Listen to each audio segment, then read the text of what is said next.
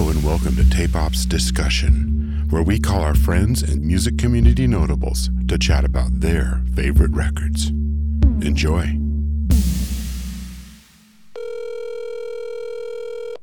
Hello? Hey man, it's Jeff. What's up, Jeff? Just checking in with you. I've uh, you know, been running around dodging raindrops and Where are you at? I'm in Seattle.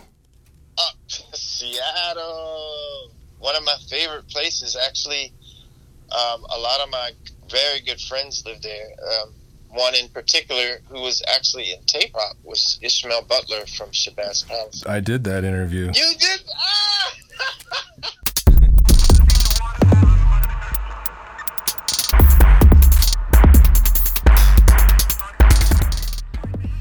Welcome to Discussion. I'm Jeff Stanfield, and this week we have King Britt discussing speaker music's black nationalist sonic weaponry. Man, you, sent me this record by uh, Speaker Music, aka DeForest Brown Jr., and uh, the record is um, Black Nationalist Sonic Weaponry. I've never heard this record before, and man, what a what a cool listen! And it took me a second. You know, I had to kind of wrap my head around not not just musically, but what this record was about. So I'll ask you what I ask everybody: Why did you uh, choose this record? So, you know, first of all, thanks for having me on and calling me about it.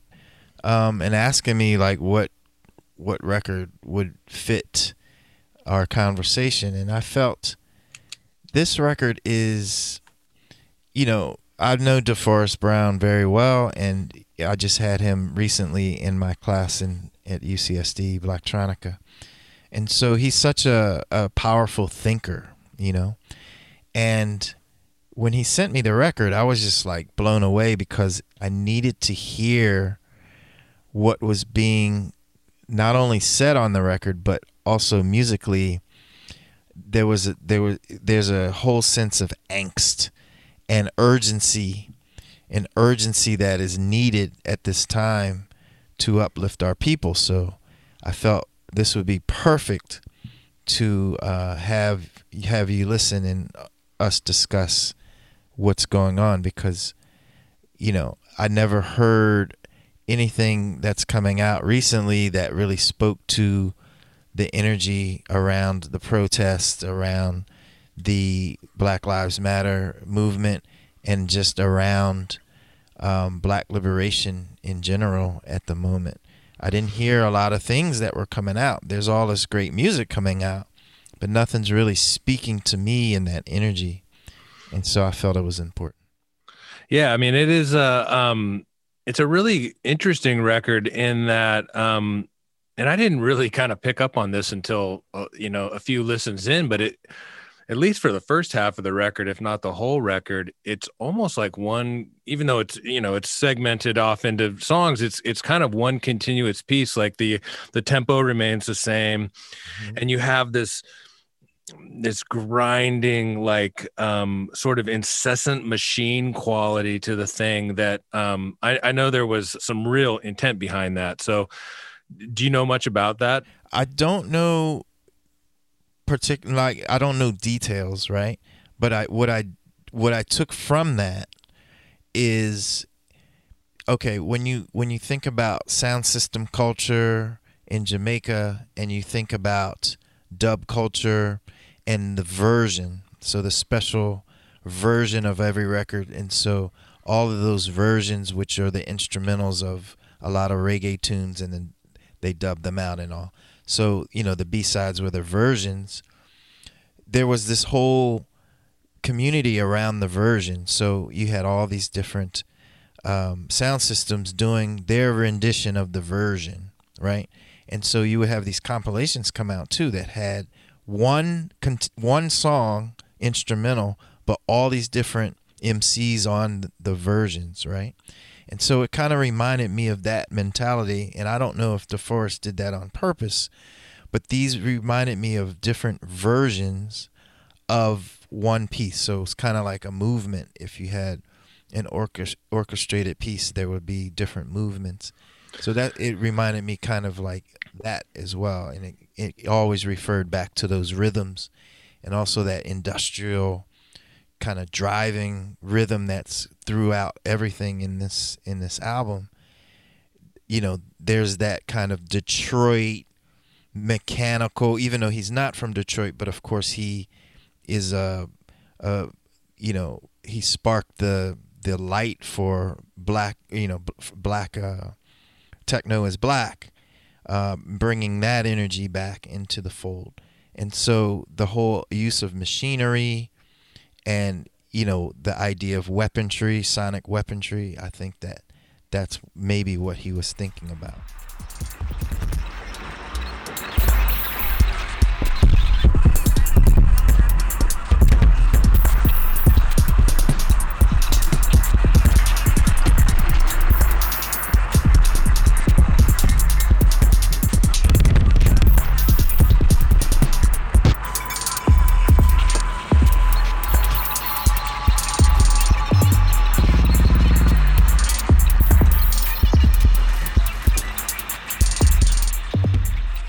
You you and I spoke briefly uh, the other day, and and we were talking about, um, or I mentioned that um, there's a tune on there, "Techno is a Liberation Technology," mm-hmm. that um, really reminded me of Jon Hassell, um, who I just absolutely love. Uh, yeah, Jon. I mean, I remember like hearing Jon for the t- first time. I think it was like maybe the mid '80s and mid to the mid 80s maybe like 88 and i was just like wow this is this is incredible. But definitely hear miles davis coming out of jon hassell. Like i hear i know for a fact that he must have loved miles davis in all his incarnations as well up until like say bitches brew or whatever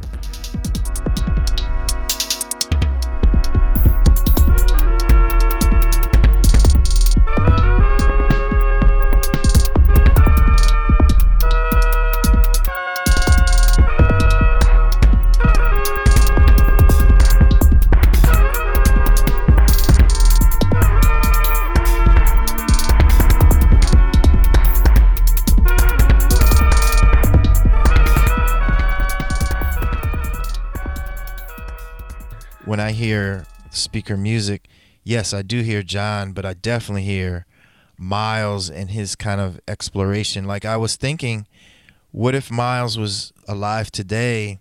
I think he would be doing what is presented here on speaker music.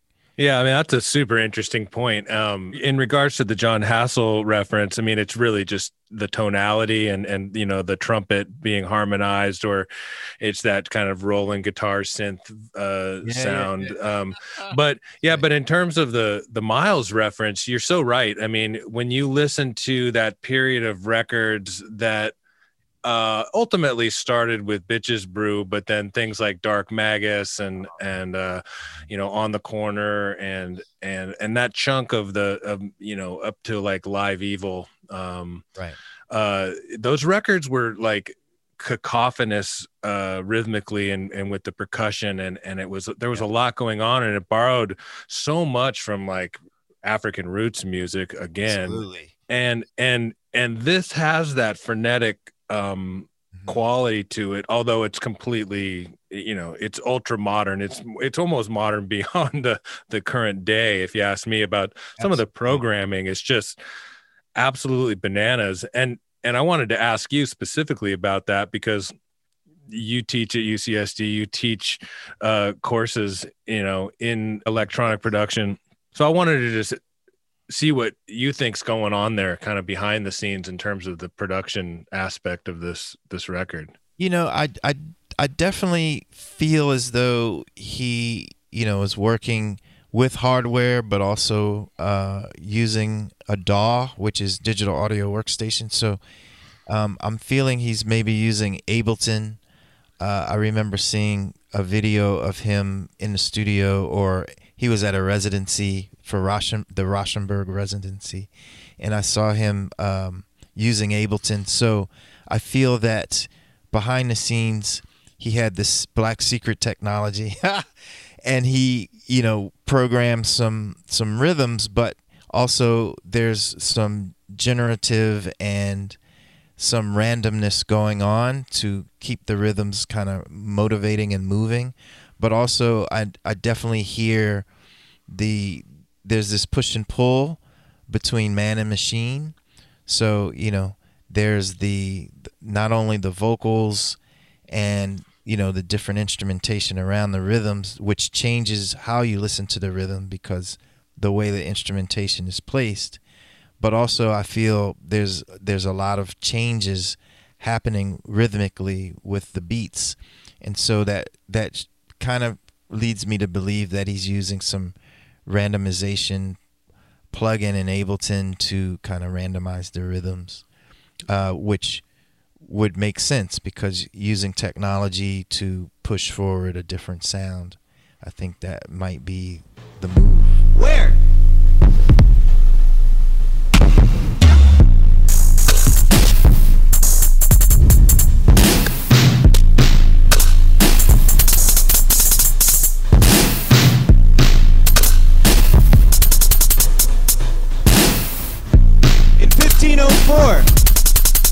Christopher Columbus' son,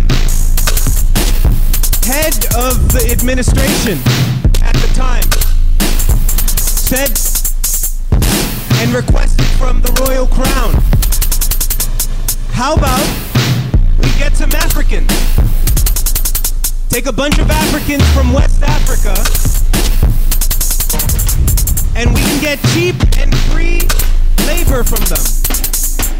Let's get as much as we can. In 1505,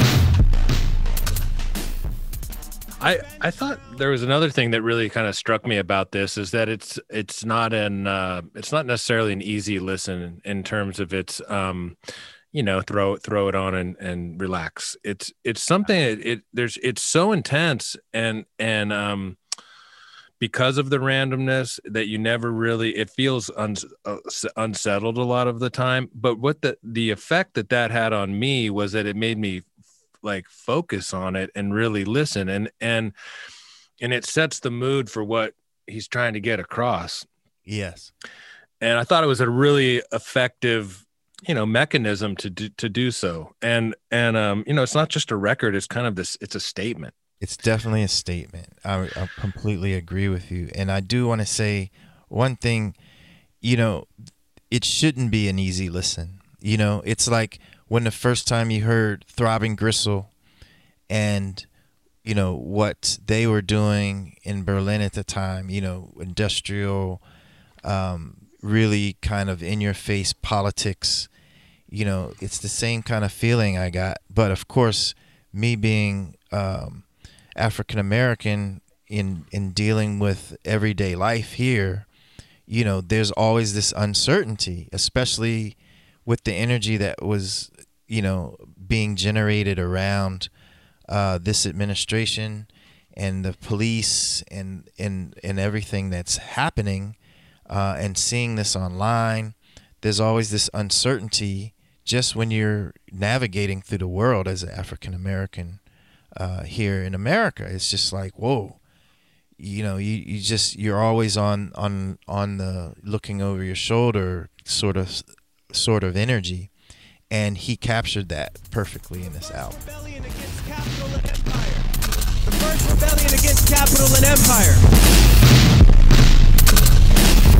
In the name of who? In the name of who? In the name of who? In the name of who? There is an African spirit that they brought across the Atlantic. His name is Ogun Kalembo. Ogun Kalembo. The rebellion in the name of a spirit. Invoke the spirit. Invoke the spirit. Ogun Kalembo. 40 what are some standout tracks for you Well, the one you said, techno is a liberation technology, which um, he's definitely referring back to Detroit and how Detroit techno was a liberation technology. And, you know, when you speak to, say, Juan Atkins or uh, Kevin Saunderson or Derrick May, you know, the Belleville Three, they will tell you, you know, this music was a needed uh, sound for Detroit and with the idea of rebuilding Detroit you know, in Detroit, coming from the Motor City, you know, always this juxtaposition against machines, man and machine, you know, then you had underground resistance. So, and then also techno being uh, the music that brought the East Berlin and West Berlin um, youth t- together. That was the soundtrack of their kind of unification when the wall came down. So, you know, techno as a liberation technology is that's a really standout track. And to bring that back into right now around this energy uh, that's been built up, I think that that was um, it really captured what techno is as a liberation technology. And then the other one I really liked, which was really kind of odd to me at first, I didn't really. Um, it, it took me a minute to grasp on was Super Predator. You know, that's referring to. Uh, I'm assuming certain political um, candidates that had said this in the past in their in their speeches. And so it took me a minute to kind of first I did I didn't really realize what it was. And then oh then I did my research and then I knew okay I see where it's going. Um so that but musically it's powerful man. Like I like the sounds the soundscape that was um, created for that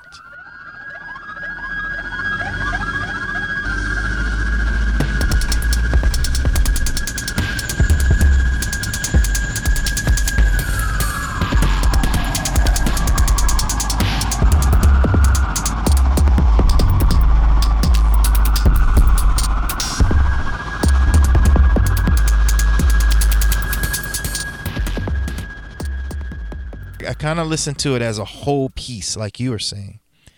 You know, it's hard to kind of dissect when it's really all one kind of continuous journey that needs to be taken.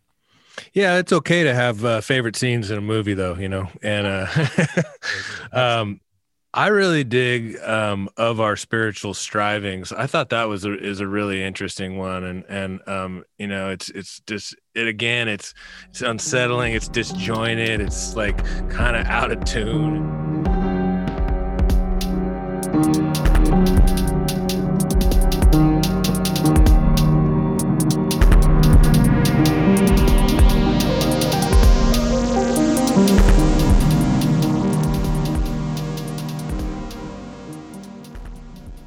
Often when I listen, you know, and I choose you choose music like uh and we all do this, you know, for for kind of, you know, situational uh, listening. And so, you know, if you're driving, you put something on. If you're kind Oh, of cleaning oh. the studio, you put something on it. Or if you're listening to something actively, like I, um, or you know, I put on Jon Hassell record when I just kind of got to get some work done, and I, but I want to, I want to feel a certain way.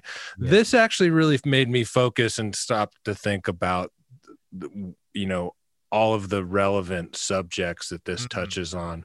Um, and it's not all lyrical, but you know what I thought was again really interesting was that once you know what this record's about, and and there are some things with like a, uh you know voiceover and and some speeches and some some use of of voice and, and lyrics, um, it gives you an opportunity to kind of reflect Totally. Yeah. but it keeps you in the in the spirit and sort of that and the and the like i said the unsettled and the struggle and the sort of like it really kind of puts it in perspective that you know in a way that that many people won't understand if you're not african american so I, I found it really uh refreshing in that way and and i and i appreciated it for that you know man, that's beautiful, man. too tight. Too tight. In the hands of his oppressor, he feels the burden of his people's strife. She knows that if she dies, the man who so viciously took her life will be able to go home that very same night, joyfully eat dinner with his kids and wife and kiss them goodnight. Forgetting the little girl who he just made a memory. No more movie nights and dinners with her daddy, kisses from her mommy, dreams of who she would be. He might remember the doll that lay next to her.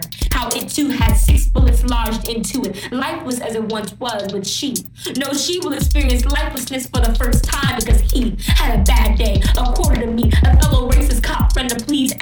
day at work. He'll say, another day doing what's right.